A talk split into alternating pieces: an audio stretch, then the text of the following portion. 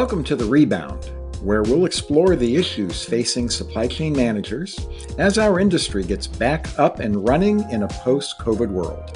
This podcast is hosted by Abe Eshkenazi, CEO of the Association for Supply Chain Management, and Bob Trebilcock, Editorial Director of Supply Chain Management Review. Remember that Abe and Bob welcome your comments.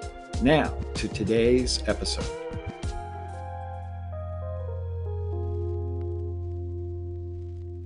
Well, hello and welcome to today's episode of The Rebound. Looking for talent in all the right places. How Essendant is revolutionizing recruitment. And I'm Bob Trebilcock. And I'm Abe Eshkenazi. And joining us today is Tim Engstrom. Tim is the Senior Vice President of Supply Chain at Essendant, a leading wholesale distributor. Tim, welcome. Thank you. Excited to be here today. Well, we're thrilled to have you. This is a topic that is near and dear to both my and uh, Abe's hearts. So if you think back to the 1980s, if you're that old, there was a song on the radio, Looking for Love in All the Wrong Places. Today, we're going to put a supply chain twist on that with looking for talent in all the right places. When I talk to supply chain managers, they tell me that in the short term, the job pool for supply chain workers, especially at the line, is back to pre COVID levels. That sounds good until you think about it, because pre COVID, it wasn't so great. And when we look into the future, it's just a fact that there aren't going to be enough individuals to keep operations running at current levels, let alone if we experience growth. Demographics is the destiny. But what if we thought differently about supply chain talent? What if we began looking to pools of talent that are currently underrepresented in the workforce, all the right places? That's what we're going to talk to Tim about. So, Tim, to kick this off, tell us briefly first about your role at uh, Essendant, and more importantly, how you got interested in what you call alternative hiring, because I don't think it started in your current role. Correct. Yeah. So my current role at Essendant, I'm Senior VP of Supply Chain, which uh, basically oversees all components of the supply chain from inventory procurement all the way through orders out to the end customers and everything in between. My my journey from an alternative hiring perspective, God, it, it started back in 2008 when I received a video from Randy Lewis at Walgreens of the great work that they were employing within Walgreens and opening up their South Carolina facility in Anderson. And what that did was it, it sparked an idea to see what could we do when I was back at Office Max to implement a similar type of program. So we we tried a couple different things. You know, my career, you know, advanced. I ended up being um, able to join Walgreens at some point and leading their over their U.S. distribution and inheriting the great work that Randy did within their facilities in Anderson, South Carolina, and up in um, Hartford, Connecticut. And from there, it really tapped into the capabilities and really understanding what you know this alternative workforce and i call it alternative because you're, you're tapping into alternative pools of great candidates. And really from there it was uh, an opportunity to see how you can partner with folks give them an opportunity and just the phenomenal passion that folks have. And what i learned most is when you can tap into someone's passion they can do unbelievable things and that really kind of started the journey of an interest to see how can I take advantage of this and bring that into various aspects of the supply chain. Tim, let's dig in a little bit deeper here. Um, the term alternative hiring uh, probably is a little bit foreign to a lot of our listeners here. In other words, give us a sense of who falls into that category and why alternative hiring. What's the premise there? Yeah, so for me, it's it's you have traditional pools um, and ways to go and, and bring in talent in the supply chain. And what I wanted to do is create an environment um, and openness to tap into alternative pools. And those alternative pools included, you know, folks with uh, disabilities, so cognitive and physical, second chance hiring, veterans hiring, and then also how could you tap into you know high schools and in other types of apprenticeship type of component. So I, I didn't want to just go down one avenue. I wanted to tap into multiple avenues and and leverage that. So that's why we call it alternative hiring. Tim, when I introduced you, you have two roles and I didn't talk about the fact that you wear an academic hat as an adjunct at Elmhurst College. And in that capacity, I think you and your students have developed an alternative hiring roadmap that could apply to any company. Can you walk us through the various milestones along the way? Just tell us about the roadmap and what it entails. Yeah, absolutely. So this really came out of my work at Walgreens. The model at Walgreens, they call it a transitional work group. And they they built kind of a, a mock DC within the DC. And what they did was it took the different picking modules and work within a normal warehouse um, that was more automated. And they, they built that mock facility within the building. They went out and partnered with local agencies around that facility and developed a you know 14 to 16 week program where someone could come in and they can learn the skill set, learn the endurance, and build their confidence before they were moved into uh, the workforce. And what I found, and we, you know, yeah, we would host tours and other companies interested in this same type of initiative, they would come and visit the facility. And the majority of the folks that were visiting commented that, hey, this is great, but we don't have the capital or the space to go and build a DC within a DC just to support this type of initiative which kind of you know sparked a thought for me and i mentor i've been teaching uh, at elmhurst university for 19 years now and each year in the program we have a capstone project. And sparked an idea was to take one of the groups and their capstone was to develop a alternative hiring handbook um, and we called it hope. And to go and be able to implement a similar program without having to create that mock DC and be able to bring folks into an organization and train them and incorporate them within the uh, facilities and the functions of the facility right into the normal operation. So that opens up the door for any kind of business to be able to go down this journey.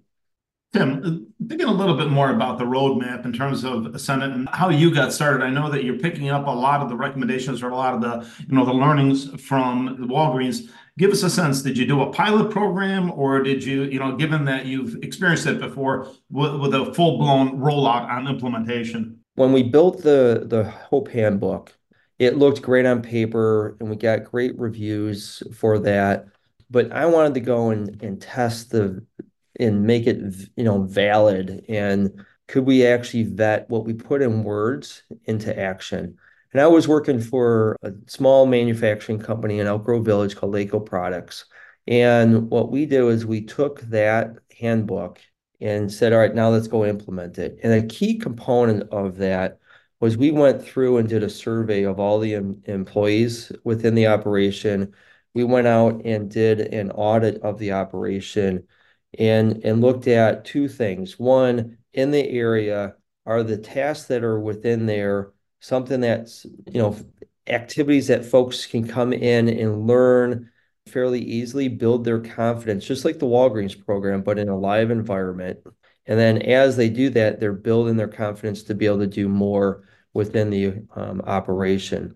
The second piece of it, and probably the greatest learning we had, was you can develop a program, you can go and get partners, you can have folks that want to come in and work, but it's the internal infrastructure. Are the folks ready to support this? And do you have the right mechanisms within the operation to provide the best work environment for folks that are learning and building their confidence in this? So we we did twofold. We went out and looked at what were the tasks that we can go and incorporate this and start the journey there and not do it everywhere. And then within that, those areas that were identified, are the workers ready to go and embrace this type of initiative? And in those two scenarios, when we you know went and surveyed the workers, every one of them raised their hand and said, "Hey, I'm in for this. I know someone or I have a family member that fits within this category and they have a hard time finding employment, I would be proud to be able to develop this. And that really kind of drove what was from words in the research and we put into action. And we went from 0% of the workforce having a, a disability to 28% of the workforce having a, a disability within, you know, a 15 to 18 month period of time. And it it changed the culture within the operation. So folks wanted to now, they were proud of the work that we did. It was also, it changed the environment where folks wanted to come into work every day. And we saw less call offs because of that. Uh, Tim, I know that, you know, as you've been uh, experience gained experience with this, you've been collecting data. Can you tell us a little bit from what you've discovered, you know, how the alternative hiring pipeline compares to the traditional hire pipeline, you know, some of the metrics, or how the performance of alternative hires compares to traditional hires? Yeah, so we here at Essendant, we started in just one building. Um, so I, I have a, a network of buildings across the US and we didn't want to boil the ocean. So we we went through and looked at facilities and we picked uh, Southern California. So it's Perris, California is our facility. And we did the same thing. We we took the Hope handbook and applied it here at Essendant. In there, um, once we found partners, we had candidates come in and do a, a tour of the facility, and then we we plugged them into the operations and the functions of the operations that made the most sense from that, we we looked at that and did a snapshot of when we started to um, a year later. And in that first year, we saw the overall turnover rate within the facility drop uh, significantly. So we went from a turnover rate of 44% for the overall operation, and we dropped it down to 28%. The other component, we looked at a hiring class of folks that came through the traditional pool of candidates versus the alternative pool of candidates, and we measure the difference between the two. In in the the pool of that the traditional pool fit the the normal of hey after a certain period of time we had some turnover we had where they had safety incidents or you know reported accident um, or the call-offs were falling right into the, the traditional workforce that we had. And then the other component was the productivity. If we compare that to the folks that came out of the alternative pools, we saw that turnover rate, instead of being 28%, it was 12%. So dramatically different. The productivity was more than double than the traditional pool and they never called off from work, and we had zero safety incidents. So the what was happening uh, within that facility, and we've started to roll it out across the country and seeing similar results, is that not only did uh, the folks that come in from the alternative pools make an impact from turnover and productivity, their excitement started to change the others around them to perform better. Tim, really interestingly, you know, the, statistics here and really impactful. As supply chain professionals, we always go for root cause. Have you guys started to dig down into some of the root causes of the benefits that you're receiving here? Uh, some of it from the Hawthorne effect, like people are being watched, and so therefore they're, you know, they're much more mindful about their jobs. Give us a sense of what's been driving this, other than the great results that you've been having. Yeah, so the I gotta tell you, the the biggest thing is we we took the alternative hiring um, pool process and we tied it into our continuous improvement operating model, and we're using a lean methodology. A key component of that lean methodology is we put in a tiered meeting infrastructure. And that tiered meeting infrastructure, we, we call it a tier one, which is a shift startup meeting. And in that meeting, we're celebrating the success from yesterday. We're setting the what's on tap for us today. But a key component within that is what we call the action item board.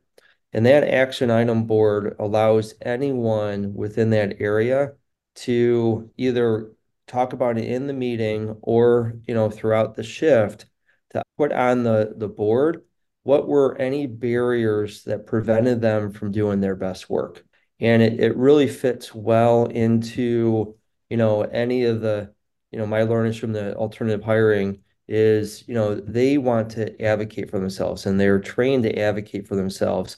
And we took that methodology and incorporated that into the daily operations within the buildings so everyone can benefit from it from identifying any barrier that prevents us from performing our best work and then going and working on it and removing it. And that's where we saw the, the greatest improvement that we're now, we've rolled that out across the country, even pre tapping into the alternative pools, is how do we get that infrastructure in place? Because now it's supporting adding in, you know, alternative pools of candidates. Tim, uh, another component of this approach you've taken is, I think, something you call a talent development ecosystem. Can you explain what that is? Yeah, so we, you know, as part of this, we have four key pillars within the supply chain. You know, one of it's product availability, other one's inventory productivity and cost productivity. But that fourth pillar is to build the bench. And that is at all levels across the organization.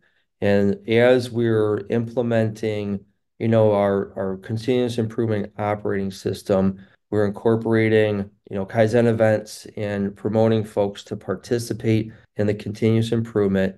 The folks that are participating in that are getting a taste for, hey, they want to do more, which then we've partnered with a, a school here in Illinois, Harper College, and we are folks that have the potential for supervisory roles. We're sending them back to school and we're, we're funding it to get their it's it's called an apprenticeship program, but they get their associate's degree in supply chain. Um, it's a two-year cohort program, and we're sending folks to go do that.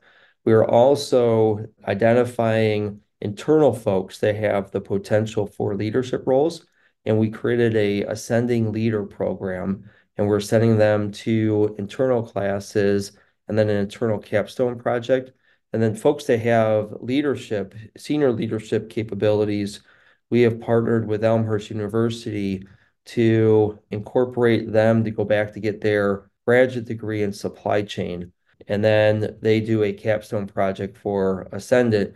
But with all of those components, what that's doing is we're showing a commitment to build the bench, but it is also allowing folks, we're building a skills flexibility matrix, which allows us to identify what are the skills in each of the different areas who has experience with that, who is learning that, and then who can train others in that, and others where there's um, no um, background within that. That's allowing us to do job rotation to develop all of the supply chain kind of forward, and it creates opportunity across all of the different functions.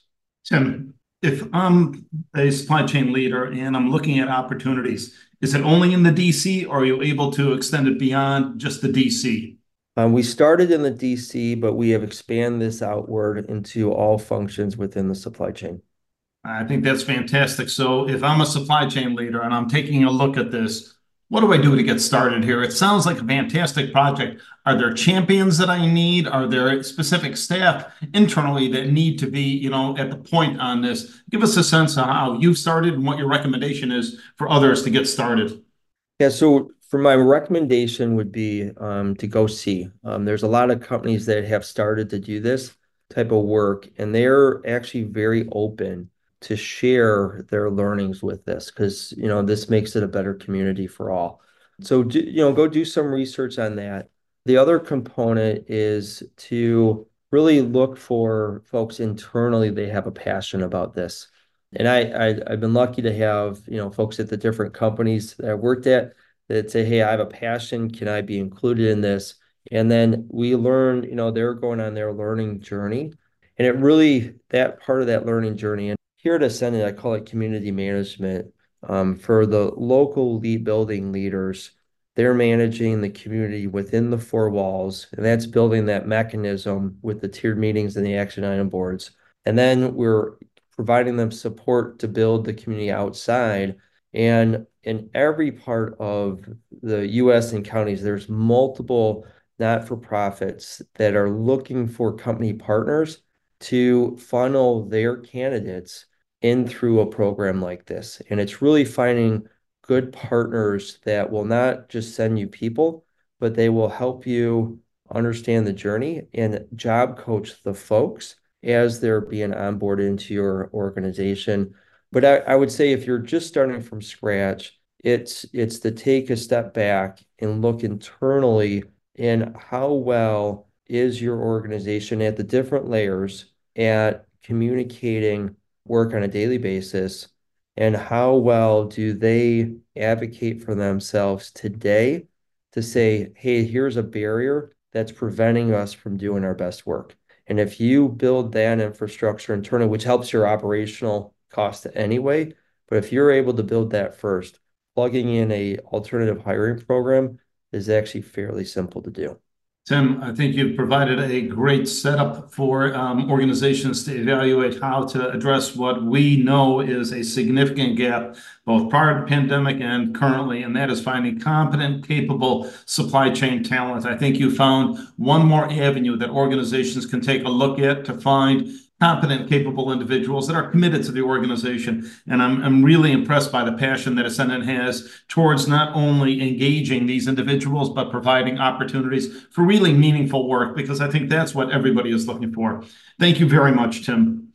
That is all the time that we have today. A special thanks to our guest, Tim Engstrom from Essendant, and thank you for joining today. We hope you'll be back for the next episode. And for the rebound, I'm Abe Eshkenazi. And I'm Bob Trebilcock. All the best, everyone. Thanks.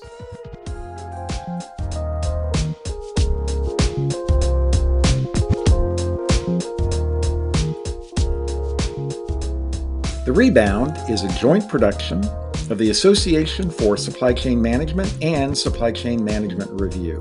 For more information, be sure to visit ascm.org and scmr.com.